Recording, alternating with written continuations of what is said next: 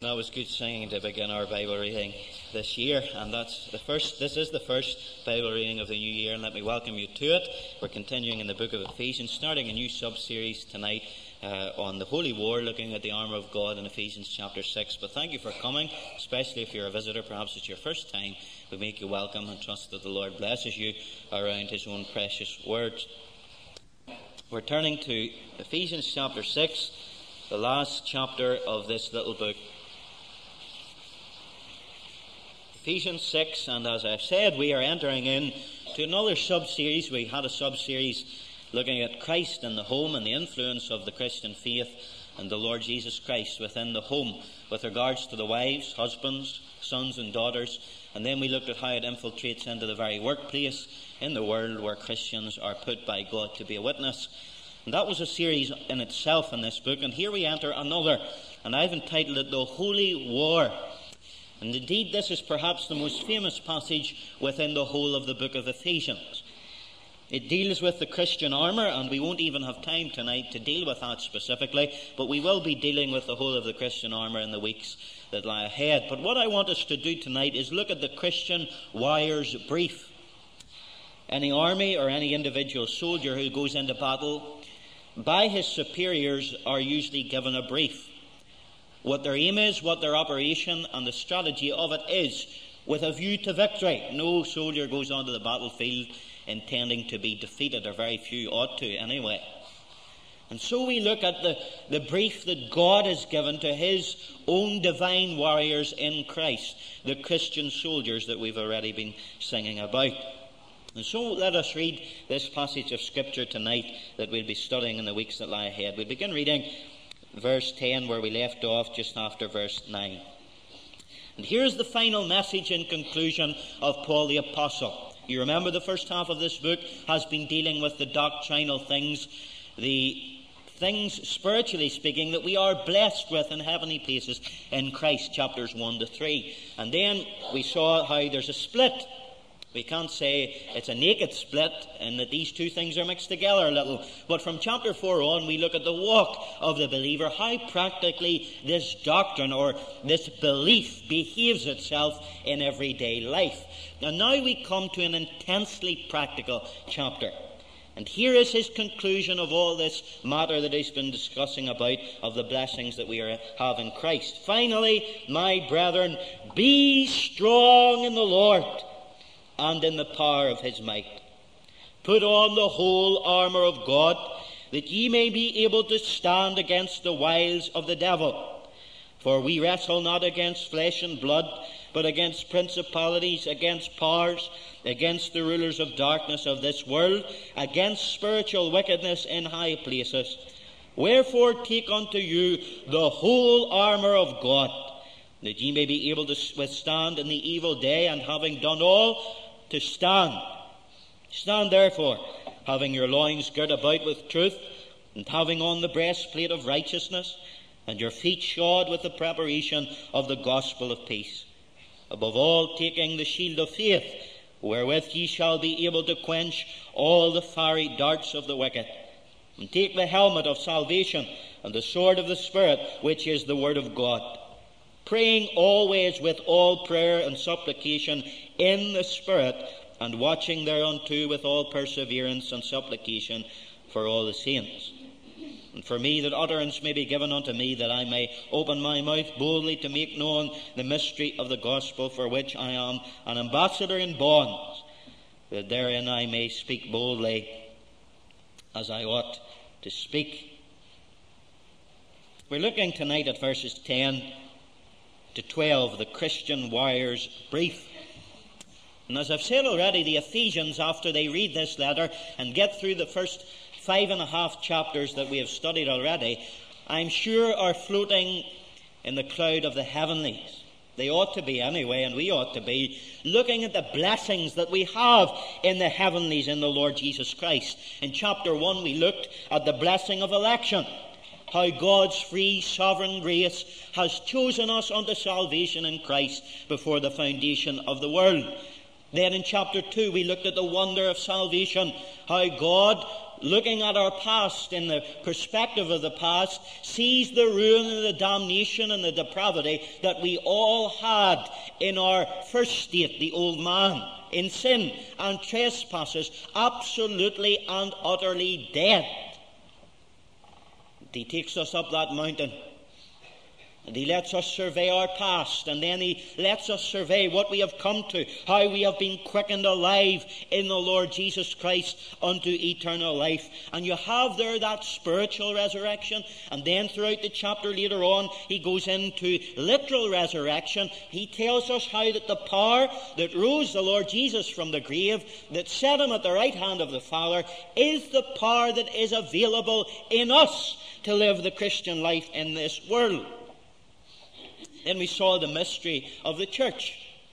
And those Ephesians would have read of how God did a new thing. He created a new man, a new community and society in the Lord Jesus Christ, and that the middle wall of separation and partition has been broken down, and all nations, all cultures, creeds, and colours can be brought together in the church of Jesus Christ. And there can be peace and unity. Then we saw the gifts of the church that God has given that it may operate in the way that He has ordained. Then in recent days, chapter 5, we have been called to walk as children of light. And the whole theme of that chapter is to walk worthy of the calling wherein we are called. And then there's that great climax of being filled with the Holy Ghost of God. And if there is any secret to the Christian life, surely it is that, that we be filled with all the fullness of God. And we learn practically how that fullness of the Spirit operates in the life of a husband and in uh, the life of a wife, and in a man and a woman in the assembly. How it operates in ordinary, everyday lives, right from the assembly to the home. How children that are filled with the Holy Spirit obey their parents. How parents that are filled with the Holy Spirit do not provoke their children, but bring them up in the fear and discipline of the Lord. How it infiltrates into the workplace. We Christians are not to hang our fiddle behind the door, we are to go to the workplace and tell of Christ and show Christ in our very lives. So, if you like, these Ephesians from chapter 1 to 5 and 6 and a half have been lifted into the heavenlies about all the blessings and inheritance that they have in Christ. Yes, they have been challenged. But now, like a slap in the face, they're brought down to earth to a bloody, gruesome, gory battlefield. They've been sunk down to the grounds of the spiritual war. The holy war that we read about in this passage, the battlefield of the devil. But the miracle of this book is this that the first five or so chapters, outlining all the blessings, outlining all the life of light that we are to live in the fullness of the Spirit, the message must be this that even in the battleground of the devil, that life can be lived. That is it. Finally, my brethren, verse 10, because of all these things, be strong in the Lord and in the power of his might, and fight the good fight with all thy might. And surely is it not so that if our Lord himself, perfect, sinless, undefiled, separate from all iniquity and transgression, if he was harassed by the devil, is the servant greater than his master? Shall we not be on such a road as that too? Face the devil and all his foes. And my question at the very outset of our meeting tonight to each believer in this building is this Are you in a war?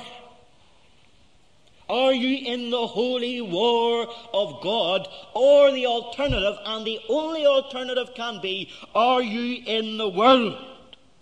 War or world. Indeed, I think that many Christians live today as if they didn't have a spirit, not a soul now. The soul is the seat of your affections. The soul is your personality. The soul is who you are, distinct from the body.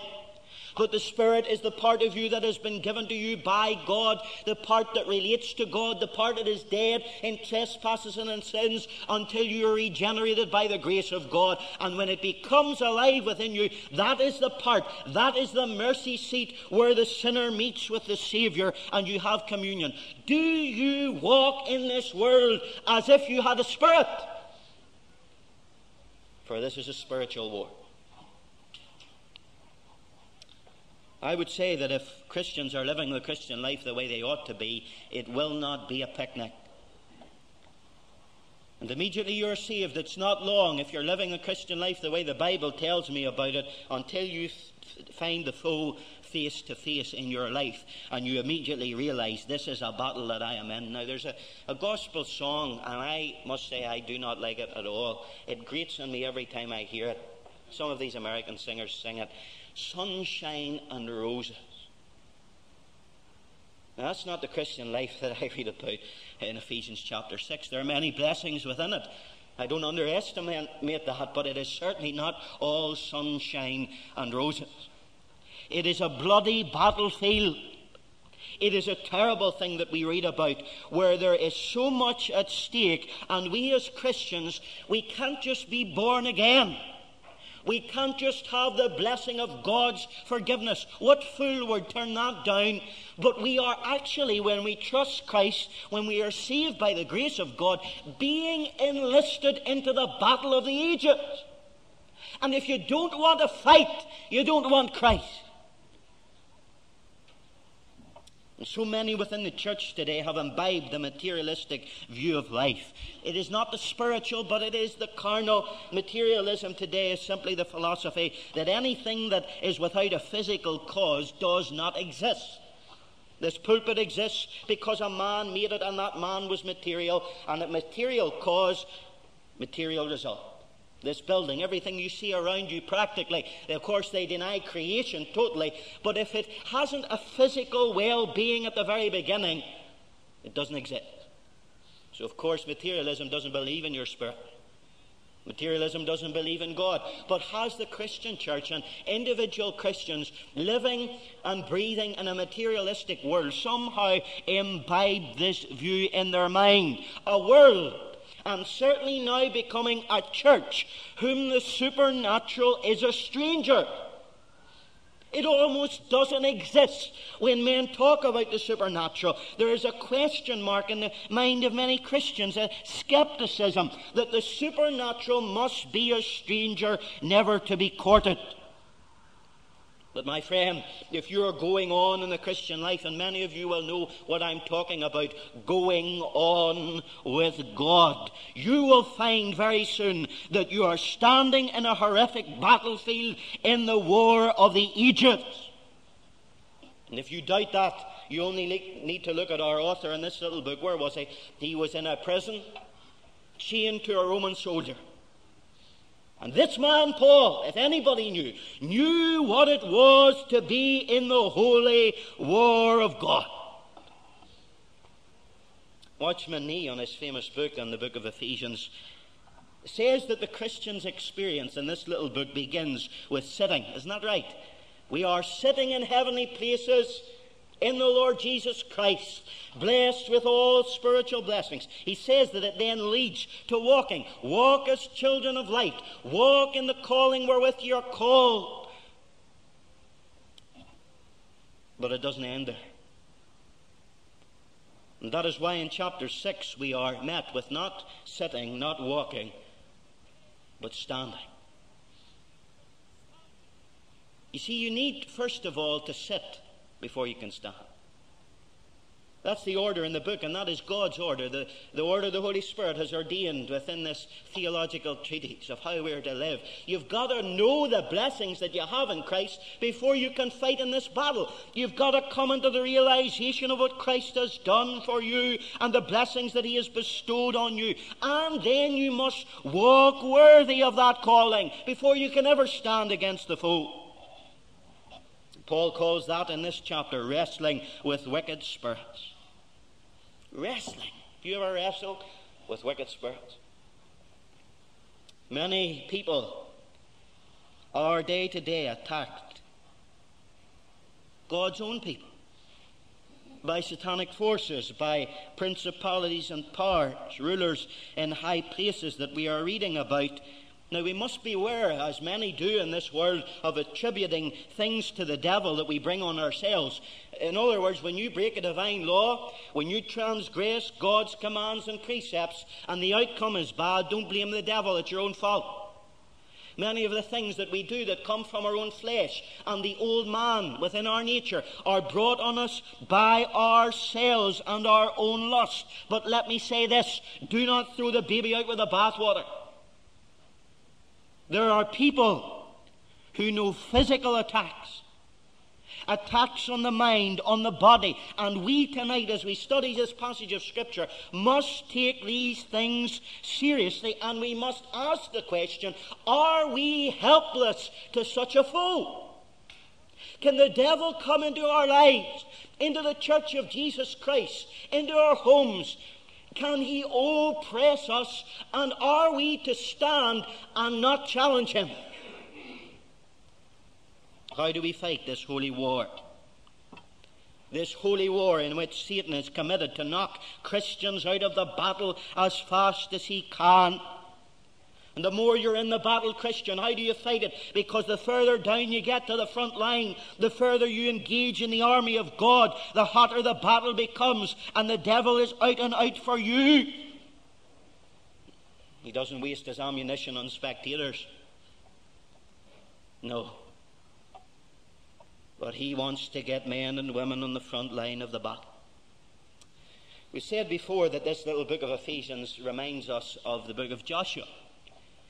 Because you remember that Moses was promised that land flowing with milk and honey, and it was Joshua who was going to have to go across the Jordan and enter into the land with the people into that blessing. Now, people have an idea, a misunderstanding, I believe, in their mind, and it's sometimes because of hymnology, but that Canaan is heaven.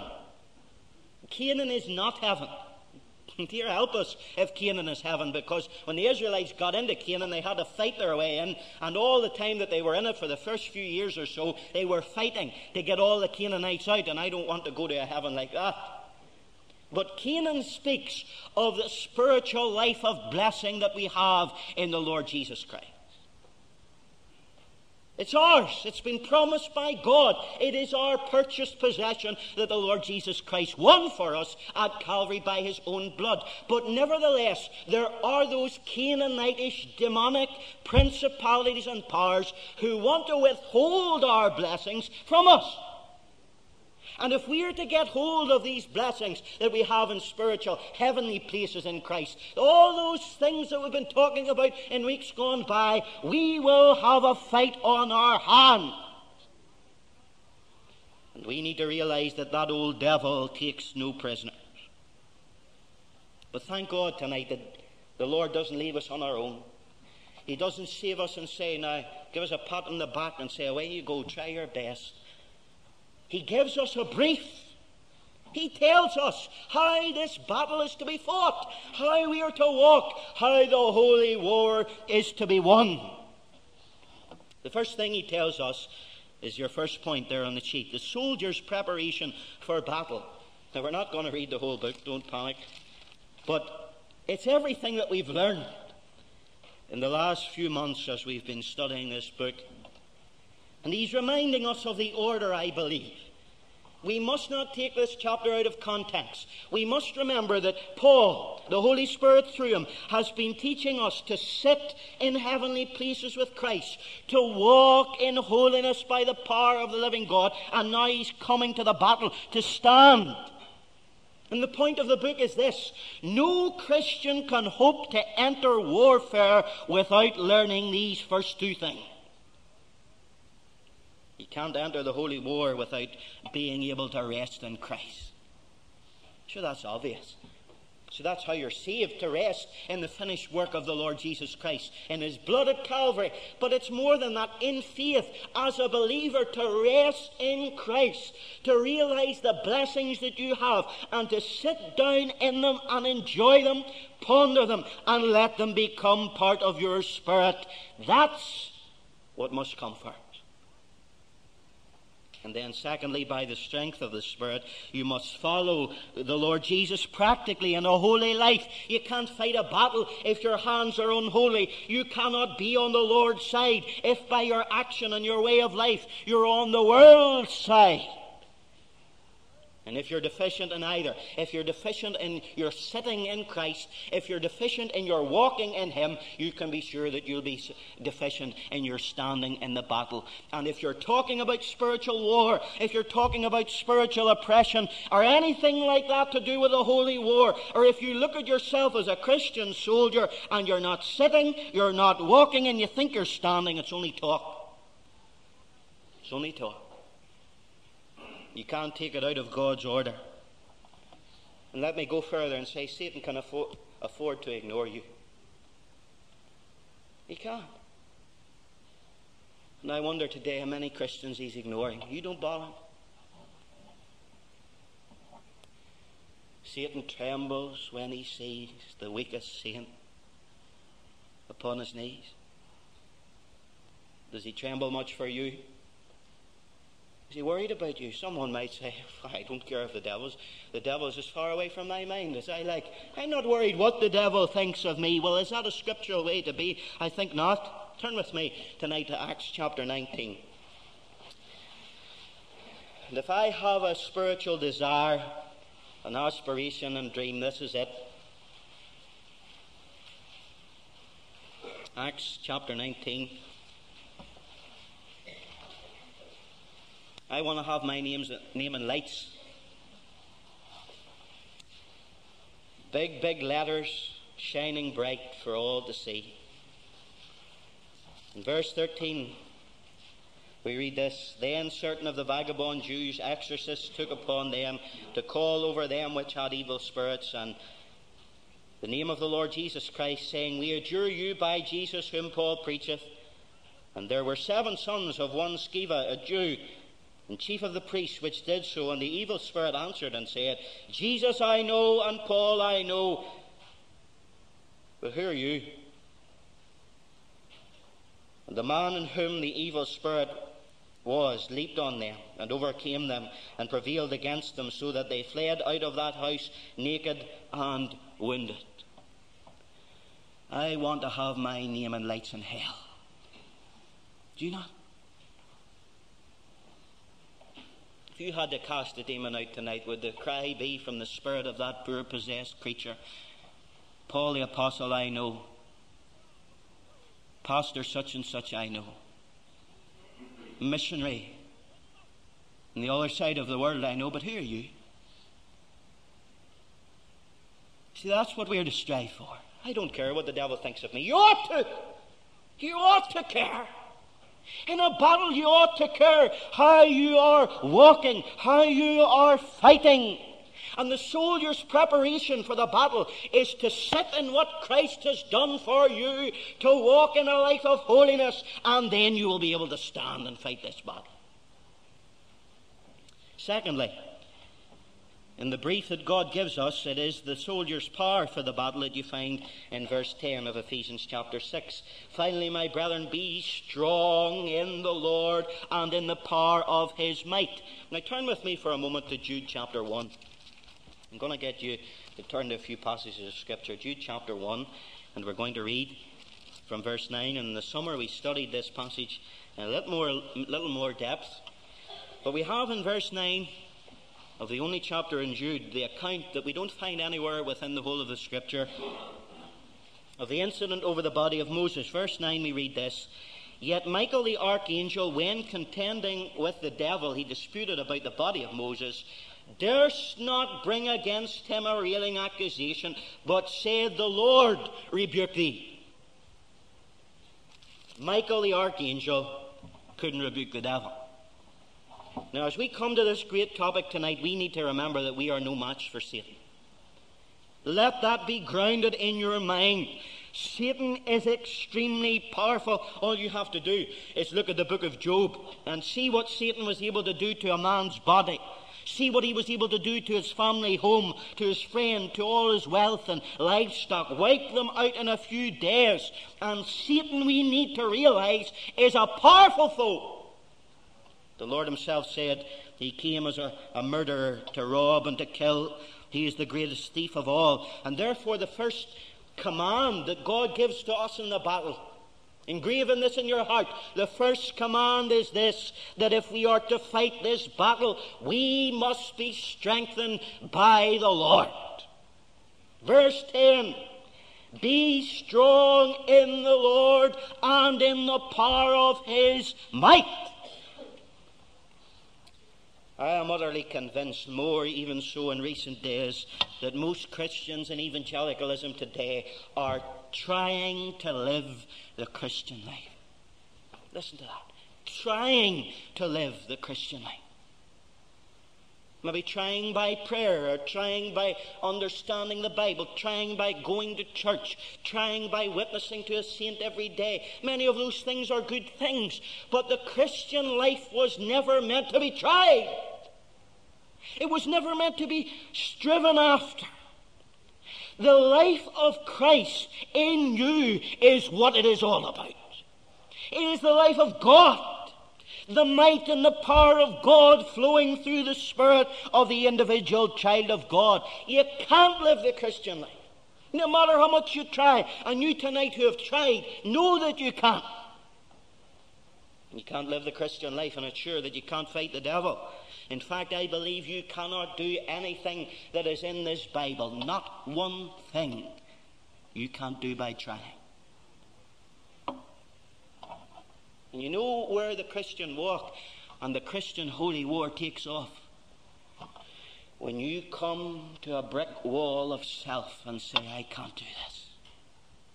That's when it starts.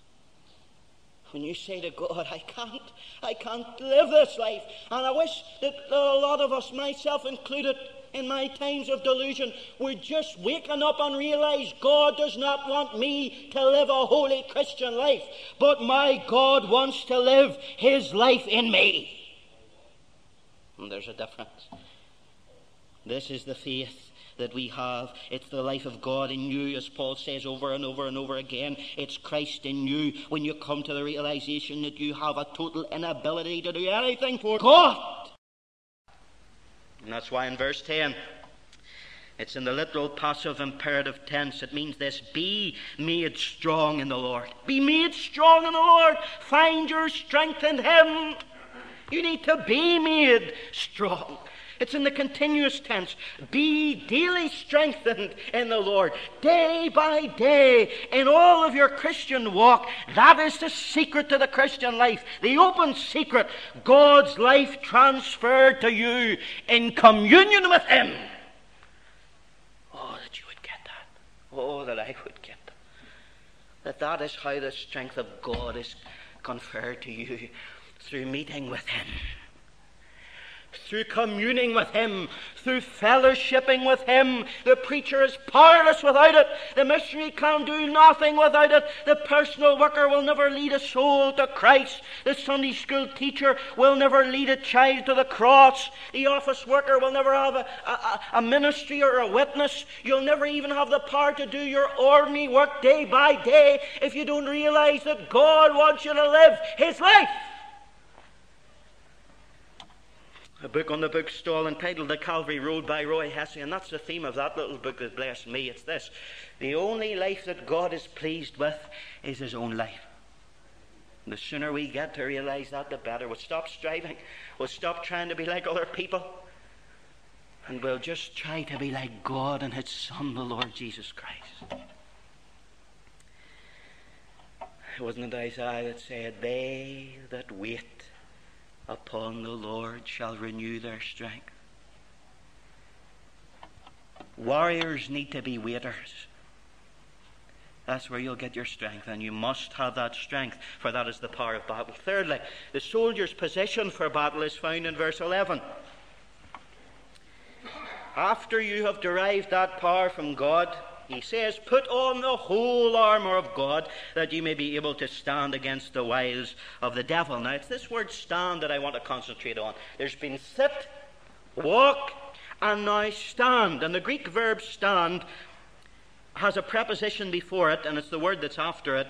Eh, in your version in the English, stand against, but in the Greek it comes before. And it simply means in the Greek language, hold your ground against stand. Hold your ground. Stay your ground. Put your bearings down in your anchor and don't move an inch. Now, this is an important truth that I want us to know tonight. For if you make a comparison foolishly with modern warfare to the, the holy war here and what the Christian warrior ought, ought to do, you'll make a fatal mistake. Because modern warfare has the intention, indeed the command, of invading foreign territory, of going forward. The command of modern warfare is march, but that's not the command here. The command that God gives us in our war is to stand. You see, the ground that we are standing in is not disputed by us, it's disputed by the devil. It's our ground. We own the ground, and it's the enemy that wants it. And, and we don't need to struggle to keep it, but we need to make sure that the devil does not get a foothold on it. We have a foothold, we're on it. That's why it's not struggled for. That's why nearly all the weapons that you read about in the whole of the armour of God, we see in the weeks that lie ahead, are defensive. Every single one of them are used defensive, except the sword that can be used offensively. But you can also use a sword to defend yourself. And the whole purpose of it is to stand on the ground that God has given you. That's the difference between defensive warfare and offensive. Defensive is I have got the ground and I only seek to keep the ground, whereas offensive is I have not got the ground and I am fighting in order to get the ground. Not this war. Hallelujah. My Lord Jesus Christ has won the war. He was the one who fought the offensive war, but ours is now defensive. He is the one who went into foreign territory and gained the ground and the victory over Satan. He's the one who, through the cross, carried the very fight to the threshold of hell and led captivity captive and gave gifts to men. And today, tonight, in our world and in the church of Jesus Christ, we only fight to maintain the victory. He's won it. Hallelujah.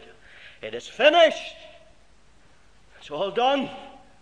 He finished the work that God gave him to do. And we tonight, if we are redeemed by the blood of the Lamb, are to stand in the victory already won. And God was so pleased with that work and that victory that he rose him from the dead and proclaimed him Lord and Victor and King of kings and Lord of lords. And he gives us that ground by faith in grace. It is ours.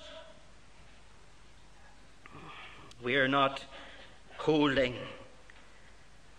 by attacking. We are holding by defending what is already ours. We are conquerors tonight. In fact, Paul says we are more than conquerors. Through the Lord Jesus Christ, we do not fight for, but we stand in the victory. And practically, let's get practical, for Paul is, is practical here. What happens when we are faced with an attack? Say the old devil comes into the home, as he does so often today, or he comes into the work situation, and you find a circumstance that you can't deal with, practically speaking, and it's going to overwhelm you, and maybe you pray and you fast about it, and you struggle over this great issue in your life, and you try to resist what is happening, but nothing seems to change. Why? Because so often in our Christian life, when we are faced with the enemy, we're trying to fight into victory. Isn't that right? We are trying to defeat the devil. And by doing so, we are giving up the ground that has already been given to us and is already ours to us many a time in the conflict. The, the, victory is a distant thing. We have to strive for it and reach out for it. But God is saying the victory is ours here and now. Watchman Nee in his little book relates an incident where he came across an attack. And he said that he tried everything fasting and praying and doing all sorts of things. And he was reading the book of the Revelation and he wrote this It only took a breath from the Lord to finish off the man of sin. And here am I trying to cause a hurricane. He'd got it, you see. Satan doesn't need to be defeated. He is defeated. Oh, hallelujah. He is defeated already. We have won the victory, and only those who sit, who walk, are able to stand. Satan, his primary goal, I believe that this is what his primary goal is. Not simply to, to pull Christians into the mire of sin and backsliding, but first of all, he wants to get you off of the ground of your perfect triumph and victory in Christ. And then it'll be easy for you to sin. When you get dejected, I think God's not for me. I'm not blessed. I can't do anything for the Lord Jesus. I must look so poor in His sight. And when the devil pumps all that into your mind, you will move away from standing in the victory that Christ has won for you, and there'll be no problem to sin. Do you see His plan? He wants to rob you of the rest that you have in Christ. Don't let him. Oh, Christian, don't let him. That is his plan. And praise God, God has told us that's his plan. And also, he's given us a way of escape, his own armour. And Paul says, verse 11, put on the whole armour of God. Is, there's no room here for nominal Christianity. No room for half hearted fundamentalism. No room for it the whole armour of God. There's no provision for the back, which means there's to be no retreat. And there's armour for the head right down to the toe. There's no chink of the body that the enemy can penetrate. It's an out and out onslaught, standing your ground, defending the patch that God and Christ has given to us. And if only tonight each one of us would stop trying to gain the victory and start trying to maintain it. We will have a great triumph if we take that step. You know how we'll do it? By stopping asking the Lord to enable us to overcome the enemy. We all do it, don't we? Lord, help me to overcome this great foe. Even more than that, not even looking to the Lord to overcome him. We're asking the Lord to do things he's already done. But praise him we ought to praise Him. That's the secret. The secret is praise, coming into the presence of God and praising Him that, that He has given us the victory already. He has defeated the world, the flesh, and the devil. And the key is faith. Faith in what Christ has done, not in my work, not in my striving. 1 John 5 4. This is the victory that overcometh the world, even our faith. We ought to praise when we pray. If we don't, we will continually face defeat. And we will continually give the devil ground that he has never had and isn't his right at all. Are you facing defeat tonight, Christian? Young Christian, are you flat on your face with defeat in sin? And you're crying to God to give you the victory, but God the Spirit would point you to Calvary and show you through the death, the resurrection, the ascension, and the giving of the Holy Spirit in fullness to men and women and boys and girls in Christ that you've won! Oh, if He could lift you up to those spiritual realms and let you see what is yours in Christ and see yourself in Christ. That's what it's all about. We must move on. The fifth or fourth point, the brief that God has given us, fourthly, is the soldier's pre- predator in battle. He's given us an outline of who it is we are fighting. You will know in any war that the intelligence corps is an important element of the army in battle because you need to know your enemy, don't you? You need to know what to expect. And this enemy of ours is called Lucifer, the son of the morning. He's called the devil, meaning the accuser. Indeed, Revelation 12 says he accuses, accuses the righteous day and night before the throne of God.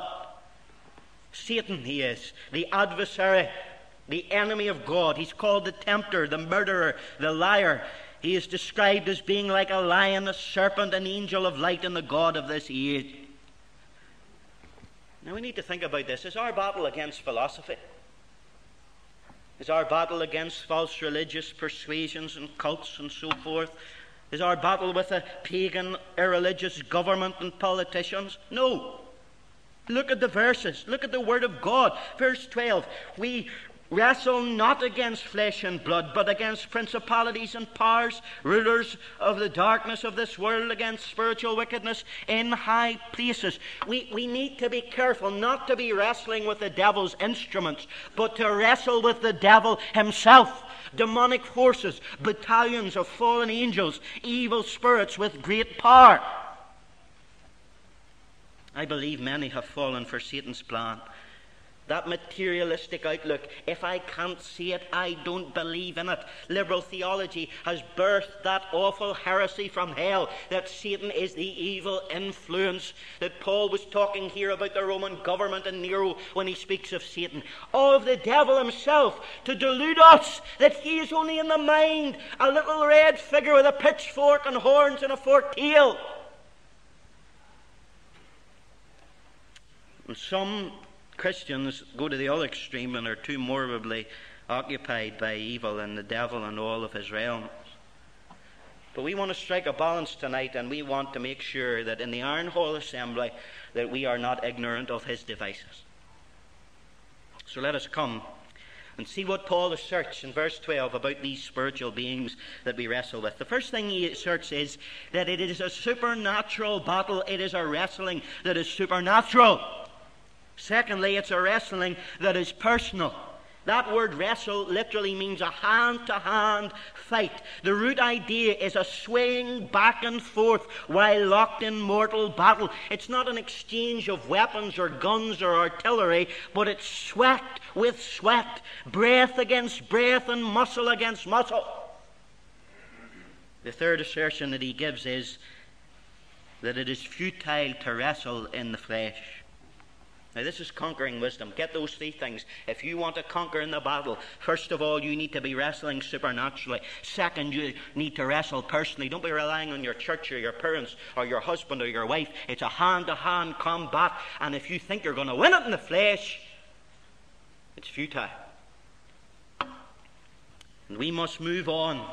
God help us to move on in this fellowship from vain evangelical lip service to these truths and realize that Satan never retreats without a fight. To realize in the church of Jesus Christ, we need wrestlers. In Ephesus, they were witnesses to what was called curious arts. There was much occult and satanic worship and so forth going on. And specifically, this is the book in the New Testament that tells us the most about the kingdom of darkness in verse 12. Look at it. He talks about principalities, powers, rulers of darkness of this world. The Greek word for all those phrases is cosmokratoros. You could translate it literally into English cosmocrats. You've heard of securocrats, cosmocrats, of this darkness. Possibly high ranking demons such as the Prince of Persia in Greece that you read about in the book of Daniel that hindered the archangel in his divine errand to answer prayer. Daniel 10, you can read about that. These are princes of darkness. Then he goes on, verse 12 spiritual wickedness in high places, literally, evil spiritual beings in the heavenlies. And we see here evolving, verse 12, a spiritual hierarchy, a disciplined chain of command in this evil realm. And some actually believe that this verse 12 reflects the same spiritual command that you find in the scriptures with regards to the angels themselves. After all, these are fallen angels. This is a far cry from Casper the Friendly Ghost, isn't it? It's serious stuff. Wrestling with this great power. Is he not called in this very book the Prince of the Power of the Air? He is God's arch enemy. Under his power, there are countless demons seeking to saturate the world with evil and exclude God. And this is the explanation for what's happening in our world. The world can't give you a reason. But God tells us this is why we are not wrestling flesh and blood. Eh, there may be a hostile world system, kings and rulers and sinners and politicians, but behind it all there is the devil himself. Two thrones at war, Satan seeking to usurp God and the church of Jesus Christ and the power of God called to displace his influence and to bring glory to God and Christ. What are we doing about it? We in the battle? There's so much more I could say to you tonight. We haven't time to go into it. We will have in weeks that lie ahead, but let me just say this. The consensus of all of Scripture is this that this realm in which we are called to live is the devil's realm. He is the God of this world that hath blinded the minds of them which believe not. Paul's commission to the Gentiles in Acts 26 was that he, by the preaching of the gospel, would open their eyes to turn them from darkness to light and from the power of Satan unto God. It is Satan that keeps souls from God. And this old world is his. We are not to be ignorant of his devices. But let me say this in closing. We must realize tonight that if we are to fight this battle, turn with me to Colossians as we close. Colossians chapter 1.